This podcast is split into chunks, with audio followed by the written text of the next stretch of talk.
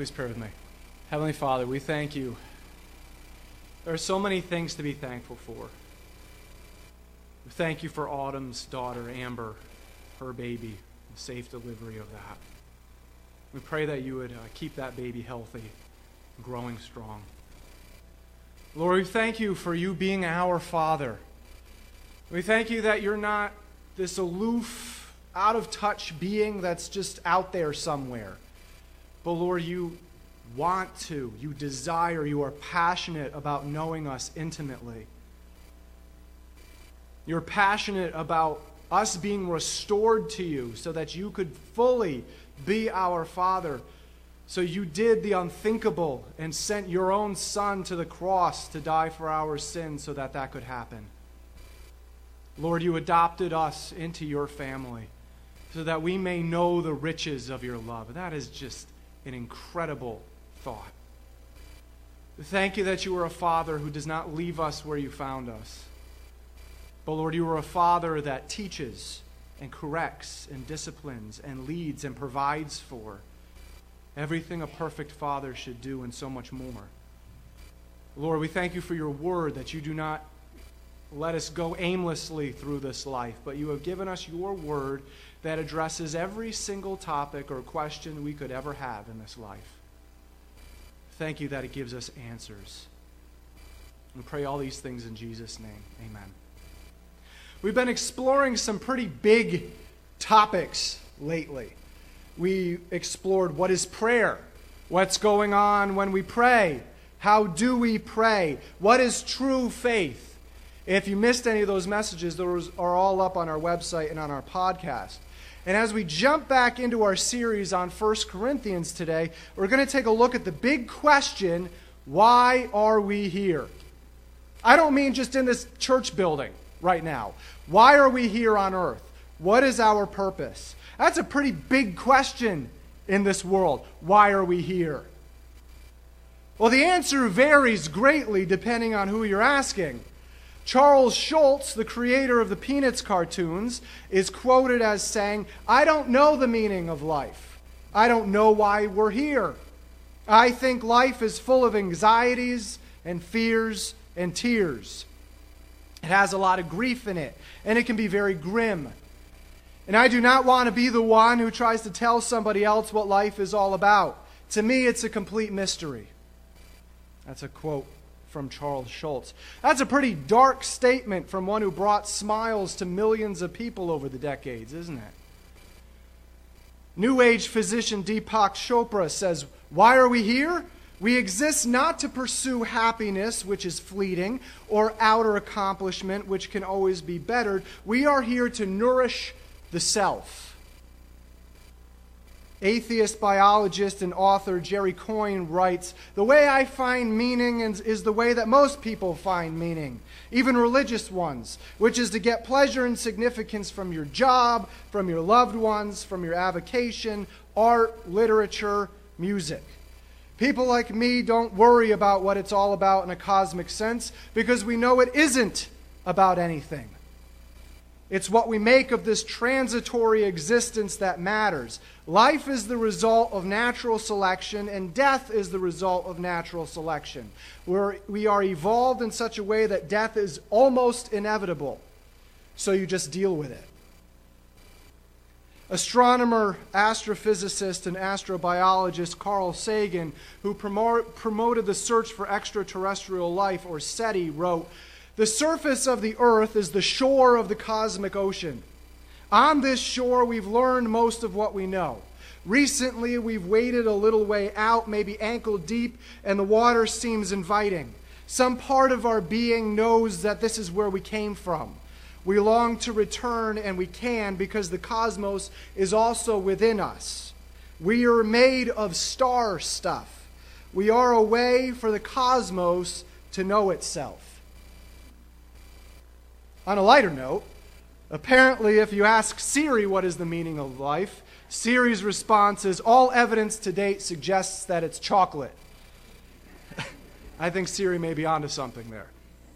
If you ask the random person on the street, why are we here, you'd probably get the similar answers of to love others or be with family or to make a mark on the world. But the question is are any of these answers the answer to the big question why are we here?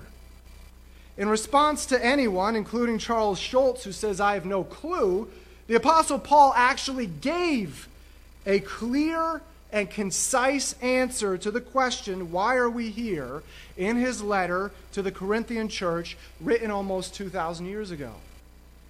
The answer is actually nestled within another question that the Corinthians had apparently asked him about, a question having to do with Christian liberty and how they should respond to a controversy within the church. This will be a, a two part series. You see there part one on there. This will be a two part series on this topic, with today being the fo- theological foundation for the practical application that Paul will prescribe for this situation, which we'll take a look at next week. So, the first point that we come to uh, when we uh, work our way through these first few verses of chapter 8 is the issue. What's going on here? What Paul is addressing. Back in the time of Paul's writing, the Greek and Roman pantheon religions would sacrifice animals regularly to their gods. According to one biblical scholar, they would burn up the less desirable portions of those animal sacrifices and keep the more desirable portions for consumption, for them to eat. This meat was then either sold in the marketplace for personal consumption, served at personal celebrations or dinners, or outright enjoyed at a temple banquet after a temple after a pagan sacrifice. According to one biblical scholar, questions remained in the believers' minds should I have anything to do with eating meat from an animal sacrificed to a pagan deity, even if it's just meat that I bought at the marketplace, and I really don't know if it was sacrificial meat or not? Or attend a dinner party with pagan friends who served meat, or even attend the wedding reception of pagan friends who hosted it at a temple and served this kind of meat. You can see the moral dilemma here. This is having to do with everyday life, real life. What complicated things further was that those who made up the Corinthian church, who were Jewish in background, regularly avoided eating with pagans for fear of accidentally consuming this type of meat and shopped for meat in their own Jewish markets. In fact, this was causing disunity within the church between those of Jewish background and those of Gentile background. Those who were poor in the Corinthian church dealt with this situation a lot less frequently, for they could not afford meat anyways, regardless of origin, and would only consume it for a special reason, a special occasion. Those who were in the higher social classes would deal with this much more frequently. The Corinthians apparently posed this question to Paul previously about what they should do about this and how they should handle it because Paul addresses this point blank and answers pretty much every question they could potentially have about it. And we'll work our way through that. And the very foundation of his answer also answers the big question why are we here? So hang tight. We're going to address the contextual situation first and then see how that very same foundation permeates all of life. So if you brought your Bible with you today, turn to 1 Corinthians chapter 8. If you didn't, that's okay. There should be one located in the pew in front of you. Please also turn to 1 Corinthians 8. I want everybody to see this together. Uh, if you're having trouble finding it, use the table of contents. It's all right. There's no shame in that. It's in the New Testament. Uh, 1 Corinthians chapter 8, verse 1 and we read, Now concerning things sacrificed to idols, we know that we all have knowledge. Knowledge makes arrogant, but love edifies. One biblical scholar pointed out that the phrase all have knowledge in verse 1 may be Paul appropriating a well known Corinthian phrase, very similar to phrases we've already looked at, if you remember our previous messages, such as all things are permissible and food is for the stomach and stomach is for food. Do you remember the Corinthians spouting those off and using those as excuses for their immoral behavior? In that case, similar to the use of other Corinthian phrases, Paul is using this phrase, all have knowledge, to turn back around against them.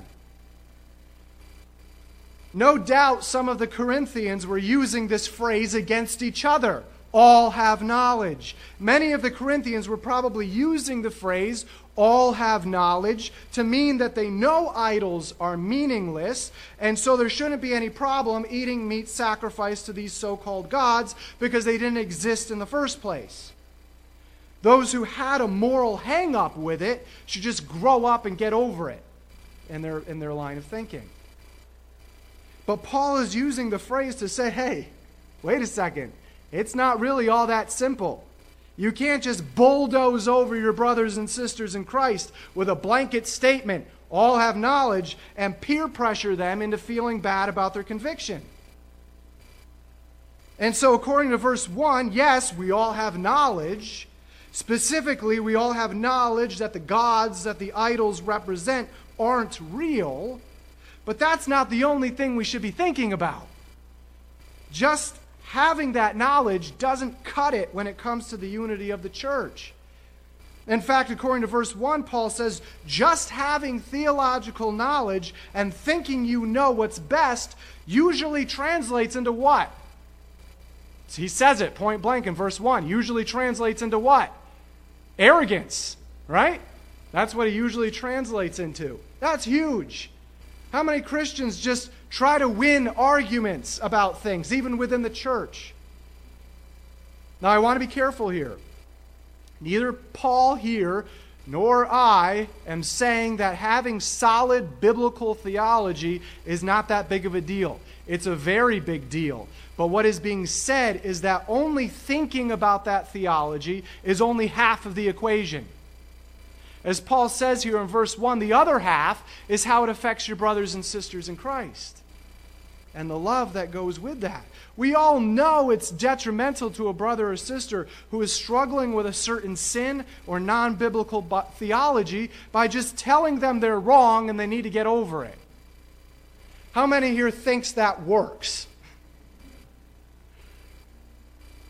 It's exactly part of what Paul is getting at elsewhere when he says, Instead, we will speak the truth in love, growing in every way more and more like Christ, who is the head of his body, the church. Very similar to what he's saying here. So, yes, the right knowledge, the biblical theology informs, but love is how we get it across. The two go hand in hand. You can't have one without the other. Likewise, you can't just have love. Love must be informed by biblical and correct theology. Now, that flies in the face of many churches and their Pride Sundays this month. So, what Paul is getting at here is that, yes, we all have the knowledge that idols are meaningless, but the living of that knowledge out must be done in love towards our brothers and sisters. You can't just say, I know what the Bible teaches, so I'm just going to do what I want, without any regard to how it affects your brothers and sisters. In fact, Paul shames that kind of thinking in verse 2. Read verse 2 with me. If anyone supposes that he knows anything, he is not yet known as he ought to know. But if anyone loves God, he is known by him. Again, having knowledge is only partial. Loving God is the other half of the equation.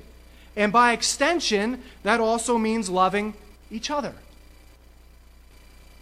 Remember how I said at the, at the beginning of this series, the very beginning of this series in 1 Corinthians, I don't know if you can think that far back, that if anything could be said to describe many of the struggles the Corinthian church had, it was what?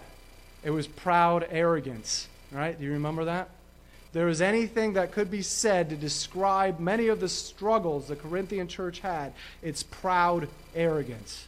That once again comes through in what Paul has to begin to correct in these first few verses of chapter 8.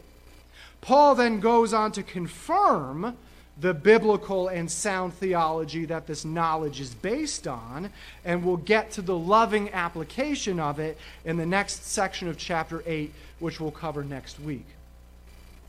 So we talk about the issue, the contextual issue that Paul is addressing here. Secondly, we're talking about the instruction. Paul doesn't want the Corinthians to think for one minute that the knowledge they have when it comes to idols and pagan deities they represented was wrong. He didn't want them to think that for one minute. That is not what he was questioning. They were going about applying it the wrong way, but the theology and knowledge they had was spot on. And that's what he wants to confirm first before he gets to the loving application. Paul wanted to confirm that and make sure they knew they could not compromise on that knowledge before he moves on to the application of it. Verse 4, he says, Therefore, concerning the eating of things sacrificed to idols, we know that there is no such thing as an idol in the world, and there is no God but one. So he confirms that. As one biblical scholar pointed out, a major Greek philosophy at the time, Stoicism, espoused that while there were many gods, there was one supreme God. Many Jewish apologists or defenders of Judaism would exploit this already entrenched pagan philosophy to connect to the Jewish Shema, the central statement in Jewish morning and evening prayers. It's the statement found in Deuteronomy 6 4. Hear, O Israel, the Lord our God. The Lord is our God. The Lord is one. You can see very similar language to that in, chap- in verse 4 of chapter 8. So, Paul's statement in verse 4 by itself, if you just took verse 4 by itself, would not raise many eyebrows. Even the polytheistic Roman Corinthians had heard it before, both from the Stoics and their fellow Jewish citizens. However, that was the basic statement that needed to be made in connection with idols, which was the central issue Paul was addressing. This was the most basic foundation, no matter how familiar it may have sounded. Idols hold no meaning since there is only one God, and even He made sure His people didn't even make an idol of and for Him. That's number two of the Ten Commandments. Not only was God's people to not have any gods ahead of him, but they also weren't supposed to make any idols. Paul says in Acts, He is the God who made the world and everything in it. Since he is Lord of heaven and earth, he doesn't live in man made temples, and human hands can't serve his needs. Not, they don't need to. They can't. It's physically impossible for human hands to serve his needs. For he has no needs. He himself gives life and breath to everything, and he satisfies every need. Because of that basic truth, any idol is completely meaningless because even the one true God does not need nor want an idol to worship him. As Jesus told the woman at the well, we worship God in spirit and truth. Paul goes on to say in verses 5 through 6 For even if there are so called gods, whether in heaven or on earth, as indeed there are many gods and many lords, yet for us there is but one God, the Father, through whom are all things, and we exist for him. And one Lord Jesus Christ, by whom are all things, and we exist through him. He says, even if there are tons of so called, other so called gods that people worship, as indeed there are, that doesn't matter. It doesn't matter if there's a sheer volume of tons of so called other gods that other people worship. That does not matter. There is only one God and one Lord. This statement, while obvious to us as believers, is pretty radical in Paul's day. The Stoics didn't believe that. They still admitted that there were other gods in existence, just inferior to another supreme being. The Jewish people didn't believe that either. In Judaism, there was one God, and he was both God and Lord. That's what they affirm every day in their prayers. But Paul is putting forth something radical when it came to religion. Here, Paul is affirming two out of three members of the Trinity here as God. He is declaring that both the Father and the Lord Jesus Christ as God. That was radical in Paul's day. A prevailing Jewish belief was the, the, that God created the universe through his wisdom, and Paul is personifying that wisdom in the person of Jesus. It goes hand in hand with how the Apostle John opens his gospel in describing Jesus as the Word or wisdom. That kind of world that Paul is writing into almost 2,000 years ago has not changed. It has not changed. We, as believers in Jesus, still in a, live in a world where millions of people all around the world worship many and other gods. In Hinduism alone, there are 33 million deities. I don't know how they keep track of them all. Muslims worship Allah. Buddhists claim to worship no gods, but find enlightenment on their own and one day become one with the universe, and in that way, they're their own God. The Jewish people still try to find their salvation in how, they, how well they follow the law. Atheists try to answer everything through natural law, evolution, and scientific empiricism. It's a plethora of faiths that all contradict each other. That all contradict each other. To say they're all the same, you know what that is? That's lazy. To say they're all the same is simply lazy. One cannot study these faiths and actually and honestly come to that, that answer. It's impossible. So, how does a believer in Jesus navigate through all of this?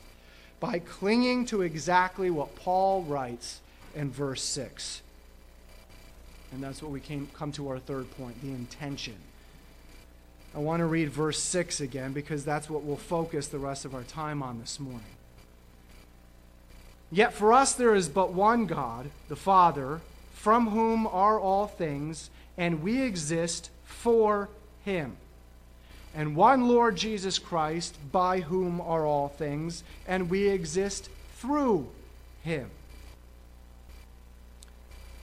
This right here, verse 6, is our foundation as believers in Jesus, and this, verse 6, is the answer in one verse to the big question why are we here? Verse 6, one verse, is that answer to the big question why are we here? It has nothing to do with making a mark. It has nothing to do with seeking to have a good life or even just being with our families. God is our creator, and so, as Paul says, we exist for Him. We exist for Him. If you never accomplish anything in this world but living a life pleasing to your Creator, you have lived a good life. If you have accomplished nothing else in this world except living a life pleasing to your Creator, you have lived a good life. See, that puts everything into a completely new perspective, doesn't it? It puts everything into a completely new perspective. If anyone who has earthly ambitions embraced that, there would be a whole lot less dysfunction and depression in the world. Everyone doing things for attention would see the futility and pointlessness of that kind of life. The only one we need to seek attention from already gives it to us on a daily basis without us having to earn it or work for it. It's a very simple answer, and it frees us from all the pressures of this life. Simply living our lives to glorify our Father removes the pressure to have it all, or have the coveted position, or make the fatter paycheck, or have the perfect family, or anxiously making sure all our ducks are lined up in a row, or fearing what will happen to us in this life. It removes all of the pressure from that. Simply living our lives to glorify our Father breathes life into everything we do. As Paul wrote to the Colossian church, whatever employment God has given to us is meaningful because A, God's the one who gave it to us, and B, we're really working for God, not for anyone else. In addition, we do the best we can in glorifying God by the way we raise our kids and leave the rest up to Him, praying all the while for those kids. We glorify God by loving our spouses through God's love. We glorify God by handling our finances in a biblical and responsible way, knowing that He will provide for our every need. You see that? We don't earn God's provision. We don't earn God's salvation, and we do not earn God's sovereignty over our lives. You don't have to do a thing. We live our lives in light of the fact He's already doing that in the background because He's the one who saved us. We live our lives in glorification of Him out of the love and gratitude for what He's already done for us, something that didn't even have anything to do with us. In short, knowing we've been put on earth for the Father and to glorify Him is lived out by seek the kingdom of God above all else and live righteously.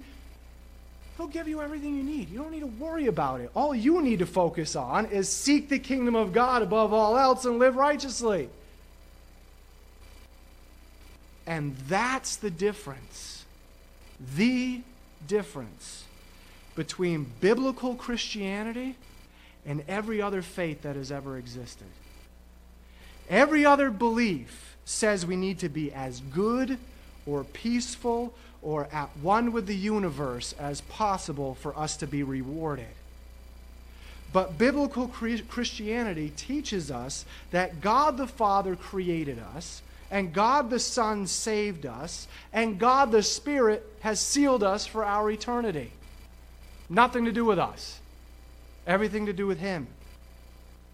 That frees us up to simply live out the rest of our days bringing glory to the Father. It's not focused on ourselves at all. That's an important, important realization on this Father's Day as we think about our Heavenly Father. We live wholeheartedly for God, knowing He's already taken care of us, knowing He already has a plan for us, knowing and, and, trusting Him with that plan, leaving everything up to Him, and simply living lives according to His authority. It's that simple. We'd just like to complicate it. Oftentimes, it's very difficult, though, especially with how loud the world is and how painful our circumstances can be. But we're empowered to live this way through Jesus and his Spirit. That's what we read at the end of verse 6. We know why we exist, and now we know how we are empowered to exist that way. We're empowered to live this way through Jesus and his Spirit. First of all, the only hope we have to live in this actual peace and in glory to the Father is through the death and resurrection of Jesus. That's the number one reason we even have that opportunity and that possibility. That sacrifice and resurrection is what opened the door for the Holy Spirit to call us to faith in God. Paul says at the end of verse 6 that the one Lord, Jesus Christ, is by whom all, thing, uh, by, by whom all things exist, and we as believers exist through him. Jesus not only provided the way for us to be connected to Almighty God, but He empowers us through the sending of the Holy Spirit to indwell us. The Holy Spirit then gives us the power to live the life glorifying to God and the peace that comes with living that life. As we've gone over time and time and time again, one cannot accidentally discover faith in God through human discovery or even human enlightenment. It cannot be given by the universe because the universe doesn't care either way. The universe doesn't care about you. Medication, self medication, or self help books can only go so far. The answer to why we, why, we are, why are we here is inextricably connected to a reconciliation with Almighty God, won for us by the death and resurrection of Jesus Christ, and a recognition that it has absolutely nothing to do with us or what we can do. This faith must and can only be given to us We can't stumble across it. We cannot somehow discover it through self enlightenment or some other human convention. It must be given to us. It's given to us as a gift by God Himself. Why? Because He loves us. He loves us so much that the second person of the Trinity, Jesus, went to the cross to give it to us. Think about that. God did not wake up one day thinking, oh, I think I'll just kind of throw this at humans. No, He sent His one and only Son, the second person of the Trinity, whom He had perfect communion and love with, down to earth to live as we live and to die a torturous and excruciating death so that we could be reconciled to Him. Even our purpose in this world is not something that we come up with or can discover for ourselves or be enlightened to. Even that is given to us as a gift from God through answering the Holy Spirit's call to faith and salvation that could only come from Jesus. So, dispel the lies the world likes to very loudly scream at you. All of that is demonic in its source anyway. You might be thinking, whoa, okay, I think we just crossed a line here, Pastor. That's a little extreme, don't you think? Not my words.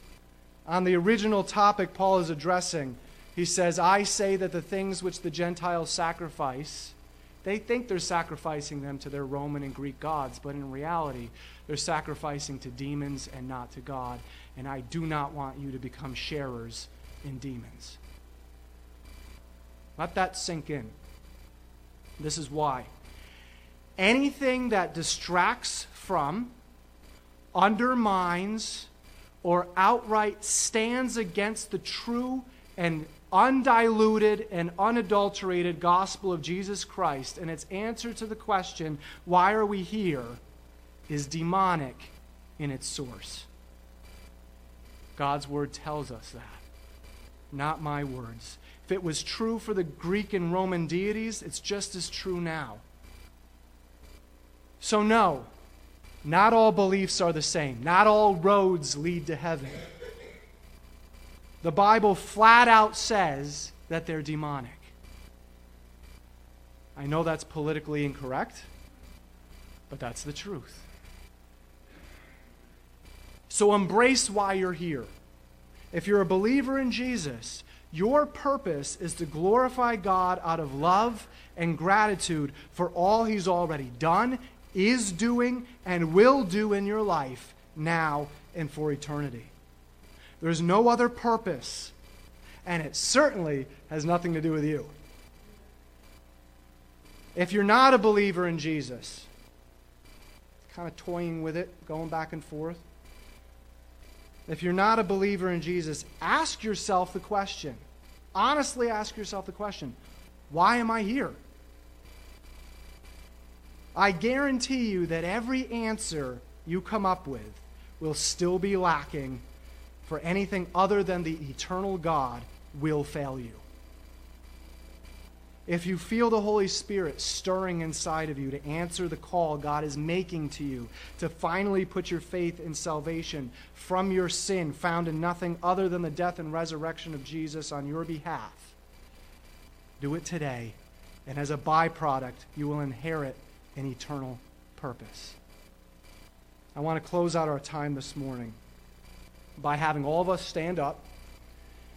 And I want us to read this last verse together, verse 6. I'm going to put it up on the screen here.